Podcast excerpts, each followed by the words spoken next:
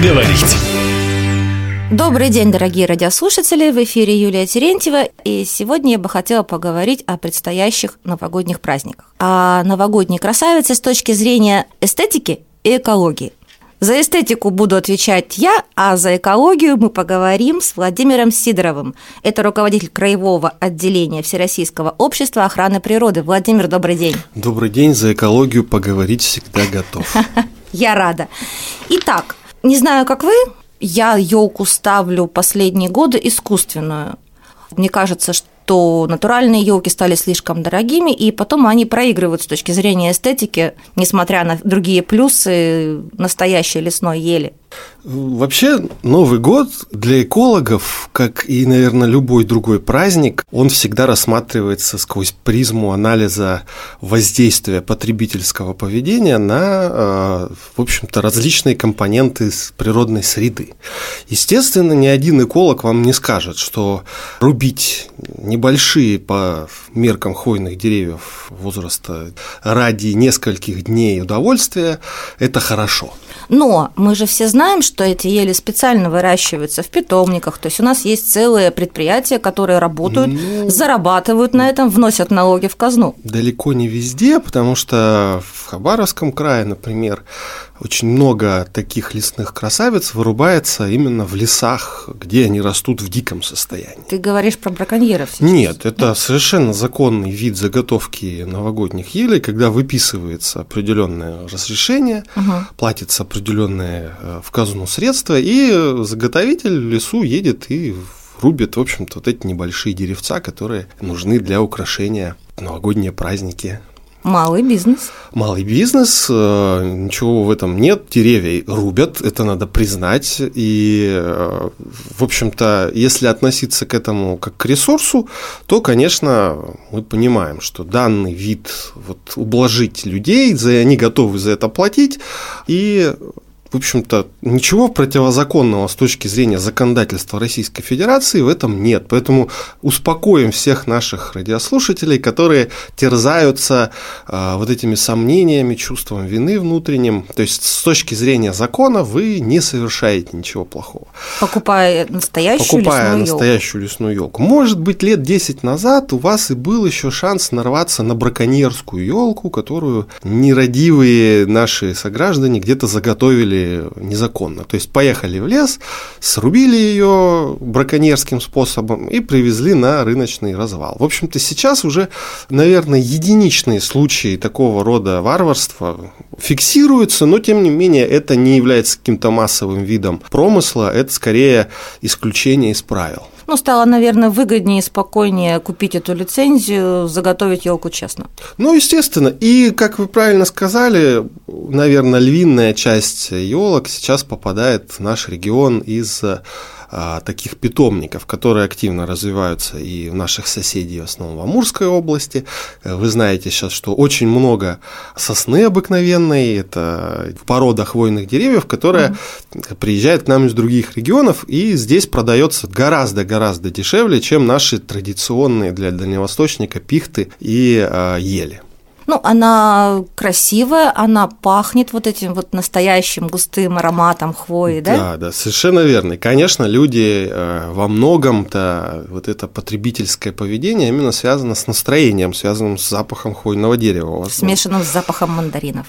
Да, да, да. И в этом, конечно, нет ничего предосудительного. С другой стороны, что как только мы понимаем, какой объем вот такого рода а, деревьев попадает у нас сегодня под пилу, под нож, насколько это серьезно сказывается ну, в общем балансе да, вот этого подроста в лесах, который призван возобновлять деревья выпадающие, старые деревья срубленные, но, наверное, если мы посчитаем количество населения, живущего здесь на Дальнем Востоке, мы поймем, что большого вклада вот в эту общую динамику такое явление, как вырубка деревьев на новогодние праздники, это не несет. Наверное, здесь в большей степени в этот диалог вмешивается, как всегда, вот эта трендовость экологическая, которая при последние годы всегда ставит человека в, ну, скажем так, в положение виновного. Виноватит, да, да, формирует э, вот этот э, фактически комплекс да, вины о том, что вот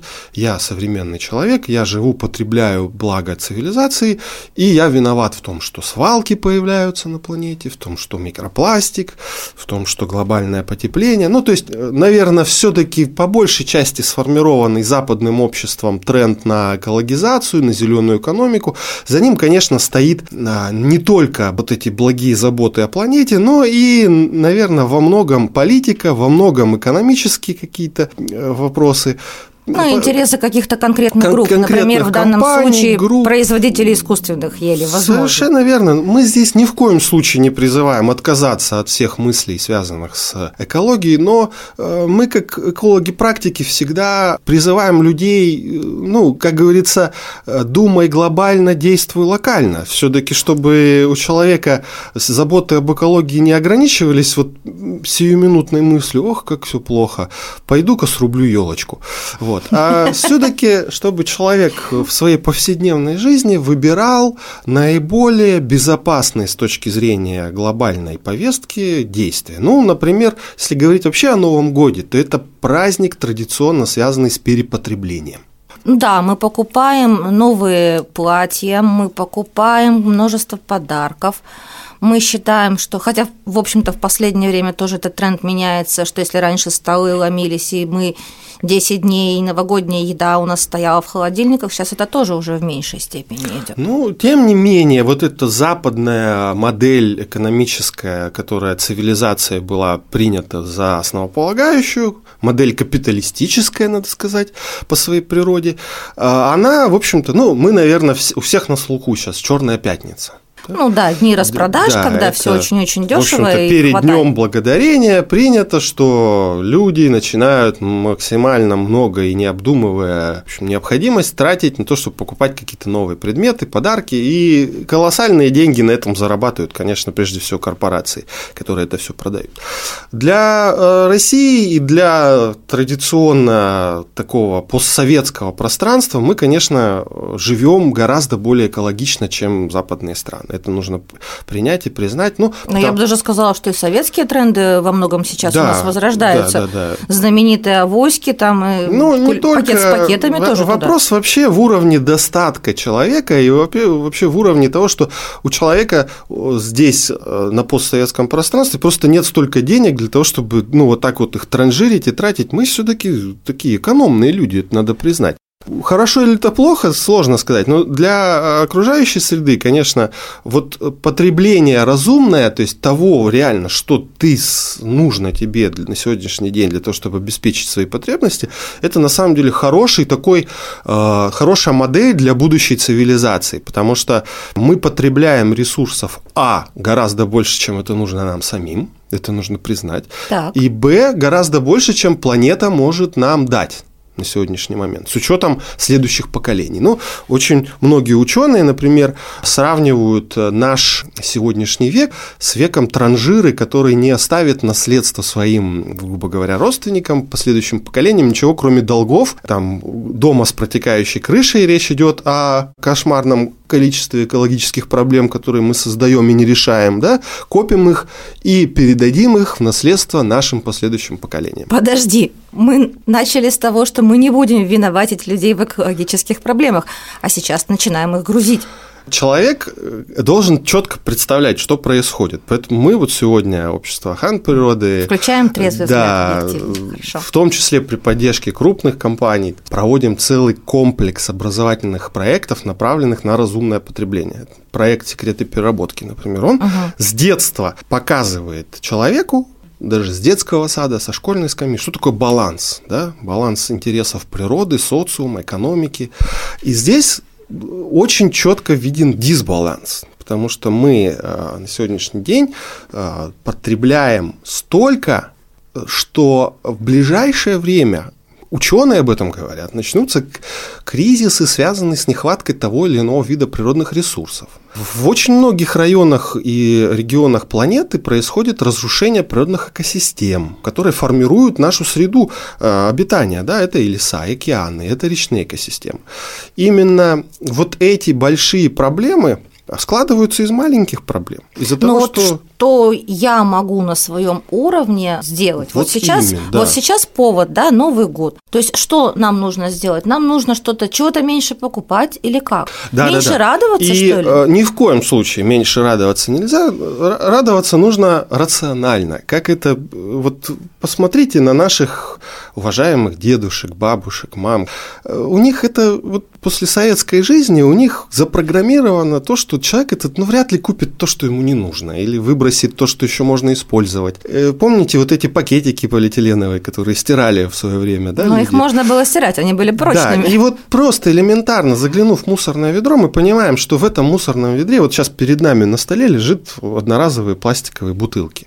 Вот интересно, что такая 0,5 литра бутылка стоит порядка 50 рублей в рознице. И мало кто задумывается, что 45 рублей из этих 50 это цена упаковки, которую мы через 5 минут выбросим в мусорное ведро, и которая, ну, вероятнее всего попадет на свалку и будет еще и загрязнять окружающую природную среду. Вопрос, настолько ли мы богаты чтобы в мусорном ведре там из среднего чека порядка 3000 рублей за поход в магазин, мы порядка трети этой суммы просто бы выкинули потом в виде платы за упаковку, которая едет еще и загрязняет нашу природу после этого. Вот сложные и большие вопросы, конечно, и из них идут э, инфраструктурные, очень серьезные для государства решения, которые позволяют человеку не просто сегодня корить себя, да, а делать, давать ему возможность выбора. Например, вот сегодня очень острая для Хабаровска тема – раздельный сбор отходов, станция раздельного сбора, которая временно угу. закрылась. Сейчас, слава богу, мы открываемся в районе Ерофеи-арены. Угу. Принести и сдать эти отходы на переработку.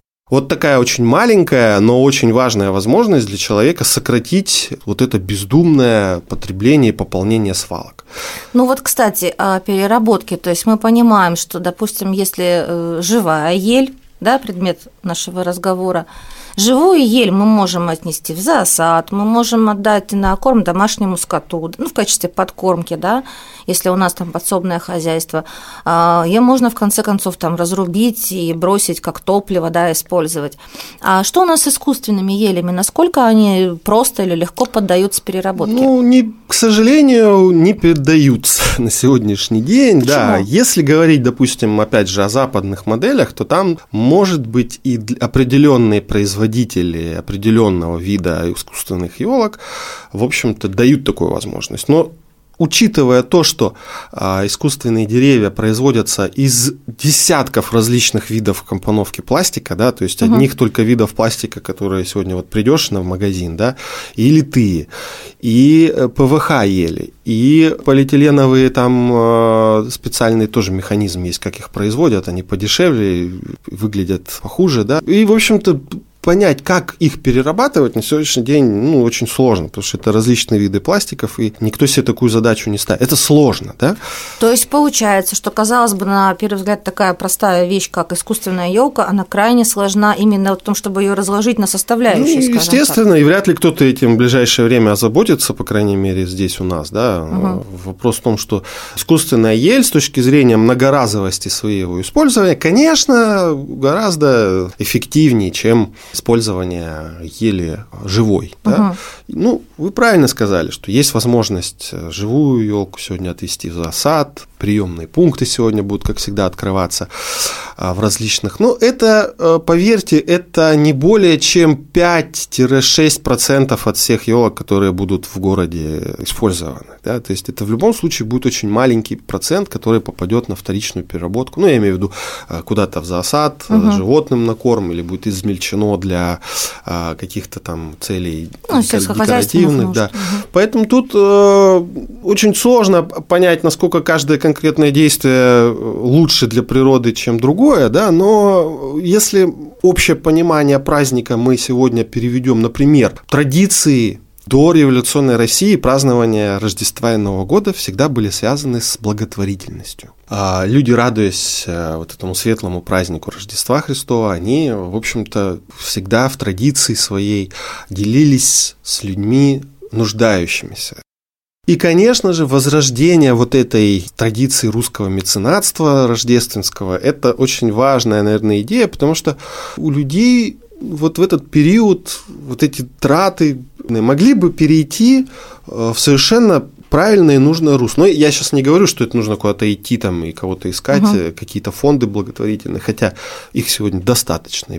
Здесь даже речь уже не об экологии, потому что вещи, которые связаны с развитием нашего местного сообщества как некого а, такого сильного, взаимоуважительного коллектива, который способен там, переживать и трудности, и радости вместе. Да? Это очень важно, особенно в такой светлый праздник, как Рождество и Новый год. В этом смысле экологи, конечно же, за то, чтобы подарить часть того, что ты можешь сделать для ближнего, то в этом остро нуждается сегодня. И... Ну, тем более мы не будем забывать, что все-таки Новый год это в первую очередь семейный праздник, и все-таки он больше ориентирован на детей. Видите, как мы сегодня в разговоре от э, вопроса какую елку выбрать, искусственную или э, натуральную, ушли совершенно в, в другую плоскость. Поэтому, дорогие, уважаемые дальневосточники, Вопрос очень важный, конечно, для каждой семьи. Я думаю, что его обсуждают сегодня. И после нашей передачи тоже она, надеюсь, поможет вам сделать этот выбор. Но, конечно, для природы, для нашей планеты очень важно не то, какую елку мы выберем, а то, какими людьми мы будем с вами в новом году. Да? Насколько мы вообще будем сострадательны, добры, внимательны, в том числе к своей планете. Поэтому ну, это экологичность сознания, это уже немножко другой уровень, конечно. Очень хочется, чтобы мы его постепенно э, достигали. Конечно, у людей, у наших детей именно с, с маленького возраста был доступ к экологическому образованию, который даст возможность человеку понимать, а что он в мире, собственно говоря, делает и как этому миру помочь. Предлагаем вам посетить наш сайт чисто27.про, записать свой класс, если вы учитель, родитель, на занятия в рамках цикла «Секреты переработки» и приобщить и самих себя, и детей к вот таким общепланетарным идеям, а, связанным, конечно, с и разумным потреблением в том числе. Сколько стоит обучение в классе? Нисколько, оно совершенно бесплатно, и на сегодняшний день пользуются огромной популярностью наши уроки, потому что, наверное, позволяют открыть глаза на вещи, которые мы, ну, в связи с занятостью, как обычно, век-то быстрый, видите?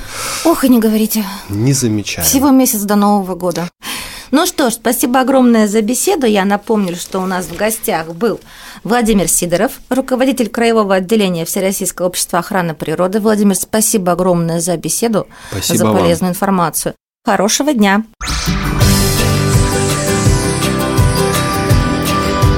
Повод поговорить.